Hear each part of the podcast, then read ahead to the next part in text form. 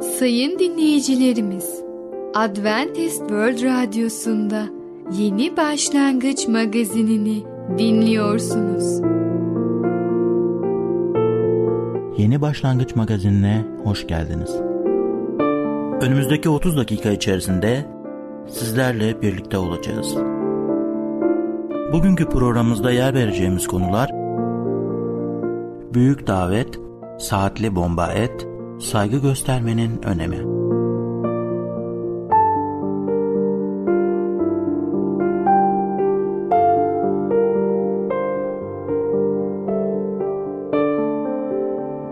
Adventist World Radyosu'nu dinliyorsunuz. Sizi seven ve düşünen radyo kanalı.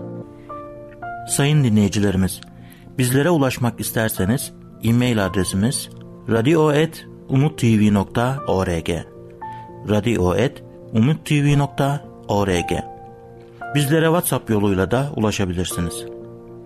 WhatsApp numaramız 00961 357 997 867 06 00961 357 997 867 06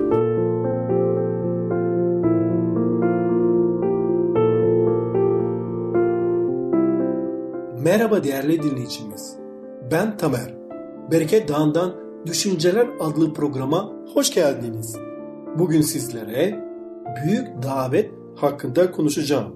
İlk önce kutsal kitaptan Yakup 4. bölüm 8. ayeti okumak istiyorum. Tanrı'ya yaklaşın, o da size yaklaşacaktır. Değerli dinleyicimiz, Tanrı'nın yüreğinden kopup gelen bir çağrı, hayır bir feryat var. Üstelik yoğunluğu her geçen gün artmakta. Benim varlığım, huzurum olmaksızın niçin tatmin olmaktasınız? Benimle yakın ve işten bir ilişki içine girmek varken neden benden uzak kalmaktasınız? Hepimizin takdir ettiği ve kendilerine daha yakın olmak istediğimiz arkadaşlarımız veya insanlar vardır. Kalbimizde özel bir yere sahiptirler ve özellikle davet onlardan geldiğinde onlarla birlikte zaman geçirmek bizim için büyük bir ikramdır. Onların dostluklarını paylaşmaya yönelik bir davet bizleri beklenti, sevinç ve heyecanla doldurur. Davetlerini kabul etmek için ne gerekiyorsa onu sevinçle yaparız. Gelmiş geçmiş en büyük daveti Yakup kitapçığında buluruz. Yakup 4.8'de şöyle diyor. Tanrı'ya yaklaşın, o da size yaklaşacaktır. Bir an durup bunun üzerine derin düşünün. Evrenin, yeryüzünün ve içinde yaşayan her şeyin yaratıcısı sizin varlığınızı talep etmekte. Yalnız varlığınızı değil, sizinle yakın ve içten bir ilişki içinde olmaya arzulamakta. Çünkü ben kıskanç bir Rab, kıskanç bir Tanrıyım. Bunu Musa peygamber Mısır'dan çıkış 34. bölüm 14. ayette yazmıştır. Bu Tanrı'nın değişmeyen arzusudur. Davet eden kendisidir. Çünkü çocukları tarafından tanınmak ister. İnsanın günaha düşüşünden bu yana böylesi yakın bir ilişkiye giden yolu açmak binlerce yıla karmaşık hazırlıklara ve büyük bir bedele mal olmuştur. İsa'nın en yakın dostlarından olan Yuhanna şunları bildirmiştir. Yuhanna 1. bölüm 18. ayette. Tanrı'yı hiçbir zaman hiç kimse görmedi. Babanın bağrında en yakın yerde yani bulunan ve Tanrı olan biricik oğlu onu tanıttı, onu açıkladı, görebilecek bir konuma getirdi ve onu yorumladı ve bilinmesini sağlamış oldu. Değil mi? Adem Rabbi açıkça tanıyordu ama günahtan ötürü Tanrı'nın görkemli varlığından ayrıldı ve onun yazgısı tüm insanların yazgısı oldu. Artık erkek veya kadınlar Adem'in Tanrı'ya daha önce veya ilk başta gördüğü ve tanıdığı gibi göremez ve tanıyamaz oldular. Buna karşın baba büyük bir tutku ve şefkatle paydaşlığımızı bu korkunç ayrılıktan kurtarmayı arzuladı.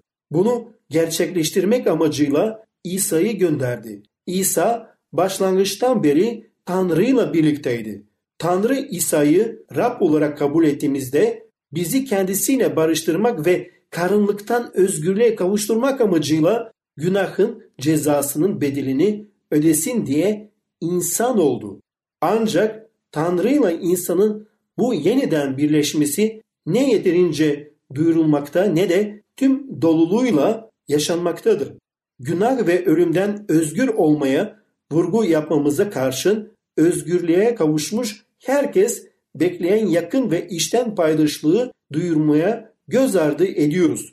Tanrı'yı yakından ve işten tanımının güzelliğini kaçıran birçok kişinin bu gerçeği göz ardı etmesi oldukça pahalıya mal olmakta hatta felakete yol açmaktadır. İsrail'in Mısır'daki kölelikten özgür kılınmasıyla bizim günahın köleliğinden özgür kılınmamız arasında bir paralellik vardır. Tıpkı İsrail'in bir kiliseyi temsil etmesi gibi Mısır'da dünya sistemini temsil etmektedir. Yeniden doğduğumuzda zulüm ve baskının egemen olduğu dünya sisteminden özgür kılınmaktayız. İsrail halkının Mısır vatandaşları tarafından nasıl zalimce kullandıklarını ve kötü muamele gördüklerini hayretmek zor olmasa gerek. Sırtları Firavun'un görev amirleri tarafından kırbaçlarla yara bere içinde bırakılıyordu. Evleri gece konduydu ve Mısırlıların yediklerinden arta kalanları karınlarını doyurmaya çalışıyorlardı. Mısırlı efendilerin mal varlıklarını artırmak için köle gibi çalışmalarından dolayı gelecekte bir gün bir mirasa kavuşma umutları da yoktu. Firavun'un fermanıyla öldürülen binlerce bebekleri için acıyla gözyaşları döküyorlardı. Böylesine büyük bir zulüm altında acı çekmelerine karşın yaşadıklarını çarçabuk unuttular. Mısır'dan kurtulduktan sonra bile bazı şeyler yolunda gitmemeye başlar başlamaz Mısır'dan kaçıp kurtulduklarına pişman oluverdiler ve bizim için Mısır'da kalmak daha iyi olurdu. Benzeri yorumlarda bulundular. Kurtuluşlarına ilişkin alaycı bir tutum takındılar. Hatta daha da ileri gidip kendimize lider seçip tekrar Mısır'a dönelim demişlerdi. Ama Musa onlar gibi davranmadı. Aslında dünyada hiç kimsenin durumu Musa'dan daha iyi olamazdı. Musa dünyanın en varlıklı adamı tarafından büyütüldü, en yerde yaşadı, en iyi şeyleri yedi, en iyi şeyleri giydi, en iyi öğretmenler tarafından eğitildi. Hizmetkarlar onun her bir gereksinimini ve arzusunu yerine getiriyorlardı. Çünkü mirası gerek maddi açıdan gerekse vaat açısından olağanüstüydü. Tüm bunları gönüllü bir biçimde geride bıraktı ve İsrail halkının tersine ne geriye baktı ne de geride bıraktığı şeyleri özledi. Tam tersine Yüce Allah'a baktı ve Allah'ın istediğini, iradesini yerine getirmesini hep arzuladı ve buna göre yaşadı. Bizim için büyük bir örnek oldu. O Yüce Allah'ın davetini kabul etti. Günahın köleliğinden kurtarma çağrısını o da kabul etti ve böylece Yüce Allah'ın yardımıyla günahın köleliğinden özgür kılındı. Değerli dinleyicimiz, bugün büyük davet hakkında konuştuk. Bir sonraki programda tekrar görüşmek dileğiyle hoşça kalın. Adventist World Radyosu'nu dinliyorsunuz. Sizi seven ve düşünen radyo kanalı. Sayın dinleyicilerimiz, bizlere ulaşmak isterseniz e-mail adresimiz radio.umutv.org radio.umutv.org Bizlere WhatsApp yoluyla da ulaşabilirsiniz. WhatsApp numaramız 00961 357 997 867 06 00961 357 997 867 06 Merhaba sayın dinleyicimiz. Ben Fidan. Yeni başlangıç programımıza hoş geldiniz. Bugün sizinle birlikte Saatli Bomba Et adlı konuyu öğreneceğiz. Bakalım et yemek sağlıklı mı? Saatli Bomba Et Et hakkında birkaç şey söylemek isterim. Her gün tüketilmesini önermediğim bir üründür. bedeninizin günlük gereksinimini aşan miktarda hayvansal protein, et ve şarküteri ürünleri tüketimi, çürümeye, kabızlığa ve bedenin laktik, oksalik ve ürik asitlerle eklem rahatsızlıklarının, sırt ağrılarının, kemik erimesinin ve diğer hareket kısıtlayıcı rahatsızlıkların üç ana suçlusu zehirlenmesine neden olur. Etin kendisinin tadı ya da kokusu yoktur. Bu nedenle onu kızartır, pişirir ve terbiye ederiz ki tadı güzelleşsin. Et bu şekilde işlem gördüğünde kan damarları ve sinir sistemine zarar verebilen yaklaşık 20 çeşit zehirli madde salgılar. Etin sindirimi çok miktarda vitamin ve iz elementler gerektirir. Eğer bir etle birlikte yeterli miktarda pişmemiş sebze, salata yemezsek etin sindirimi tamamlanamaz ve sindirilemeyen et bağırsaklarımızda kokuşur. Kokuşma süreci kalın bağırsağımızda bazik bir ortamın meydana gelmesine yol açar ve bu da kanın asit derecesini artırır. Bazik ortamlar hasta hücrelerin özellikle kanserli olanların gelişmesini kolaylaştırır. Aşırı miktarda et yiyenler önde gelen kanser adaylarıdır. Dikkat etmeniz gereken bir başka şey daha var. Özellikle çocuklukta aşırı hayvansal protein tüketimi bizi bağışıklık sistemi rahatsızlıklarına yakalanma riskiyle karşı karşıya bırakır. Etin sindirimi çocuğun kanından çok miktarda vitamin ve iz elementin çekilmesini gerektirir. Bu maddelerin kanda tükenmesi ise gizli kansızlık ve kan hastalıklarına yol açar. Alerjiler, egzamalar ve diğer bütün çocukluk çağı hastalıklarının genellikle ebeveynlerimizin iyi niyetli bakımlarının sonucu olmaları bir kara mizah konusudur.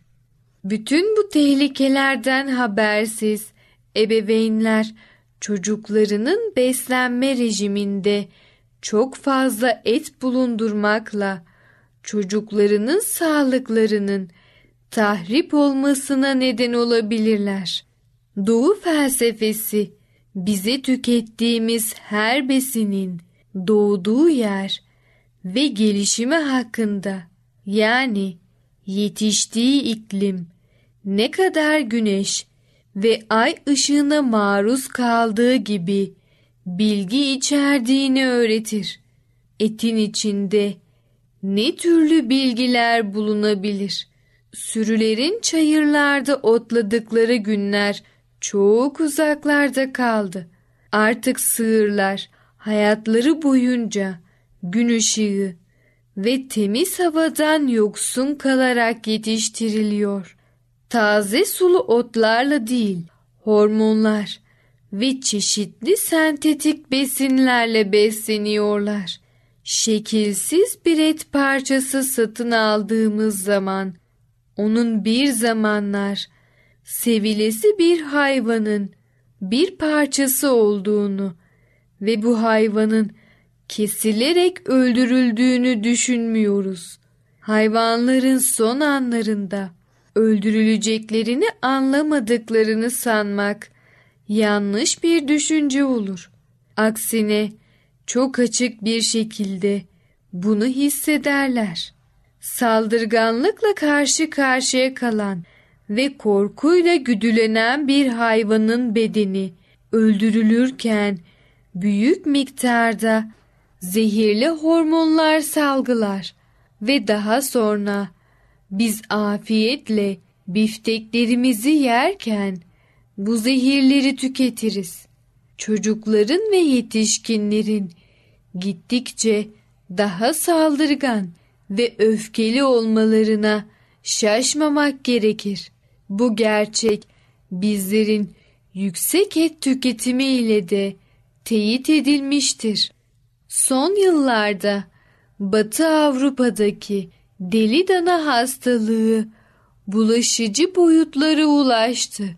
Deli dana hastalığına yakalanan sığırların bütün sinir sistemlerinin harap olduğu görülmüştür. Beyinlerinden yapılan kesitlerde beyin dokusunun süngersi bir hal aldığı görünmektedir. Evet sayın dinleyicimiz, Saatli Bomba Et adlı konuyu öğrendiniz. Bu konuda etin ne tür zararları olduğunu öğrenmiş oldunuz. Bu yüzden siz de kendiniz yemeden ve çocuğunuza yedirmeden önce et konusunu tekrar düşünün. Bir sonraki programımızda tekrar görüşene kadar kendinize çok iyi bakın ve sağlıcakla kalın. Adventist World Radyosu'nu dinliyorsunuz. Sizi seven ve düşünen radyo kanalı. Sayın dinleyicilerimiz, bizlere ulaşmak isterseniz e-mail adresimiz radio.umutv.org radio.umutv.org Bizlere WhatsApp yoluyla da ulaşabilirsiniz. WhatsApp numaramız 00961 357 997 867 06 00961 357 997 867 06 Sevgili dinleyici merhabalar. Kaderi değiştiren programa hoş geldiniz. Ben Ketrin. Bugün konuyu devam edeceğim ve konunun ismi de saygıyı göstermenin önemi. Önceki programda hatırlarsanız Lut zor durumdaydı ve Avram haberi aldığında hemen harekete geçmiş oldu. Avram'ın tamamlaması gereken yarım kalmış bir işi vardı. Ayrıca saniye Avram peygamberin bile şereflendirmeye seçtiği etkili ve gizemli bir karakter çıkıyor. Evet, muhtemelen Avram'ın dahi öpüp başına koyduğu bir el 17 ve 20. ayetlerini okuyarak devam etmek istiyorum. Avram, Kadir Laomer'le onu destekleyen kralları bozguna uğratıp dönünce Sadom kralı onu karşılamak için Kral Vadisi olan Şafe Vadisi'ne gitti. Yüce Tanrı'nın kahini olan Şalem kralı Melkisedek ekmek ve şarap getirdi. Avram'ı kutsayarak şöyle dedi. Yeri göğü yaratan Yüce Tanrı Avram'ı kutsasın. Düşmanlarını onun eline teslim eden Yüce Tanrı'ya övgüler olsun. Bunun üzerine Avram her şeyin ondalığını Melkisedek'e verdi. Burada Melkisedek'in bir kral ve yüceler yücesi Tanrı'nın bir rahibi olduğunu söyleniyor. Bu çok ilginç bir rol. O aynı zamanda rahip olan bir kral. Kutsal yazılardaki pek çok kadim karakter için en azından biraz temel bilgi verilir. Ancak Melkisedek hakkında çok az şey söyleniyor. Annesi ve babasından bahsedilmiyor ve yalnızca adı belirtiliyor. Ancak adından ve ünvanından sıradan bir insan olmadığını anlaşılıyor. Eski İbranice'de Melkisedek sözcüğünün iki anlamı var. Doğruluk kralı ve barış kralı. Rahibin görevi uydurma dinlerde kötüye kullanılıp tarih boyunca yanlış anlaşılmış olsa da kadim zamanlarında rahibin rolünü Allah tayin etmişti. Allah'ın bir rahibi kendine Allah hizmetine adamış kutsal bir adam olmalıydı. Allah ile insan arasında aracılık yapmakla kalmıyordu. Aynı zamanda insanları Allah'a yakınlaştırma sorumluluğu vardı. Melkisedek'in unvanı olan Şalem kralı da son derece uygundu. Zira Şalem sözcüğü İbranice'de barış anlamına gelir ve barış olması Allah'ın arzusudur. Adin bahçesinde açıkça huzuru ortaya koymuştu. Tufandan sonra tekrar tesis etti. Ve son olarak Avram yoluyla vaat edilen soy ile gerçekleştirdi. Evet, Melkisedek Allah'ın gerçek bir temsilcisiydi. Melkisedek'in Avram'ı kutsamasından ve onu zaferinden dolayı Allah'ı hamd ederek yüceltmesinden sonra Avram Melkisedek'e sahip olduğu her şeyin ondalığını vererek şerefi iade etti. Yüz altını varsa onunu verdi. Bin koyunu varsa yüzünü verdi. Çok şeyden vazgeçmiş gibi görünüyor. Ancak Avram'ın Allah'la bir anlaşması vardı ve sahip olduğu tüm nimetler Allah'tan geliyordu. Yani aslında yüzde on çok küçük bir miktardı.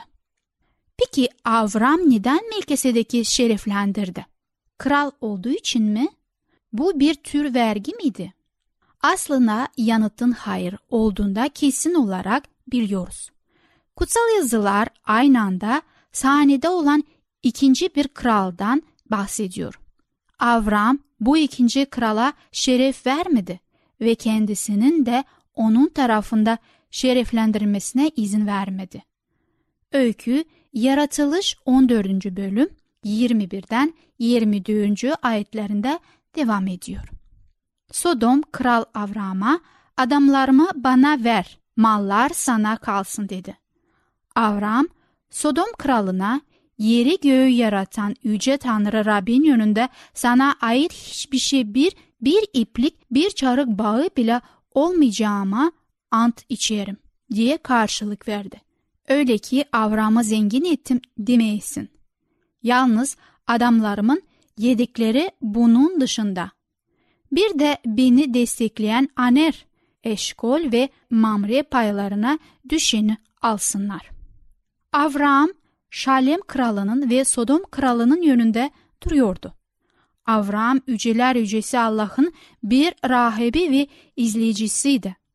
Avram onu şereflendirdi ve kazandıkların onda birini verdi. Ancak pagan bir kral ve ahlaksız bir adam olan Sodom krallarından Avram bir kuruş bile almayacaktı.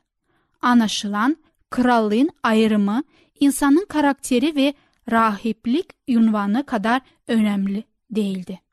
Yalnızca büyük bir adam başkalarının üstünlüğünü ve kendilerinden başkasını şereflendirme gereğini fark edebilir. Kendisine hizmet edilmesini beklemektense hizmet etmeyi tercih edecek bir adam. Avram, Kral Melkisedek'i kendi üzerinde şereflendirerek Allah'ın şereflendirmesine layık olduğunu kanıtladı. Antik Sparta'da yaşamış Paidarotis adlı bir adamın öyküsü anlatılır. Sparta'yı yönetmek için 300 adamdan oluşan bir meclis seçilmişti. Paidarotos da aday olmasına rağmen adı son listede yer almıştı.